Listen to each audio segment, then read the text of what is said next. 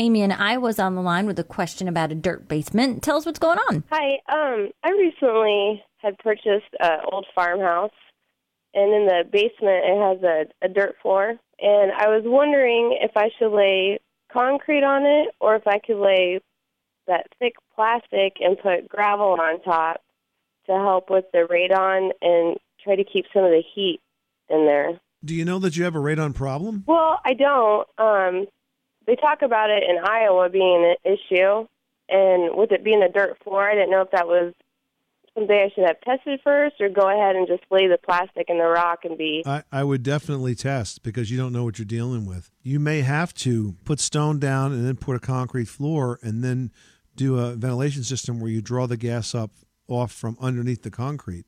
So the first thing you have to do is test. So do it yourself or hire somebody and do it right. You know, the testing has to be done under closed building conditions with all the windows and doors closed, except for a normal exit and entry, and find out what you're dealing with, and then uh, then you know you can take the appropriate steps after that. But uh, don't just put it down, you know, thinking that if you have a radon problem, it's going to solve it, because frankly, it may not.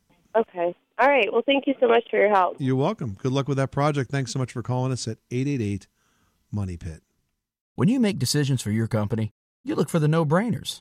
And if you have a lot of mailing to do, stamps.com is the ultimate no brainer. Mail checks, invoices, documents, and everything you need to keep your business running.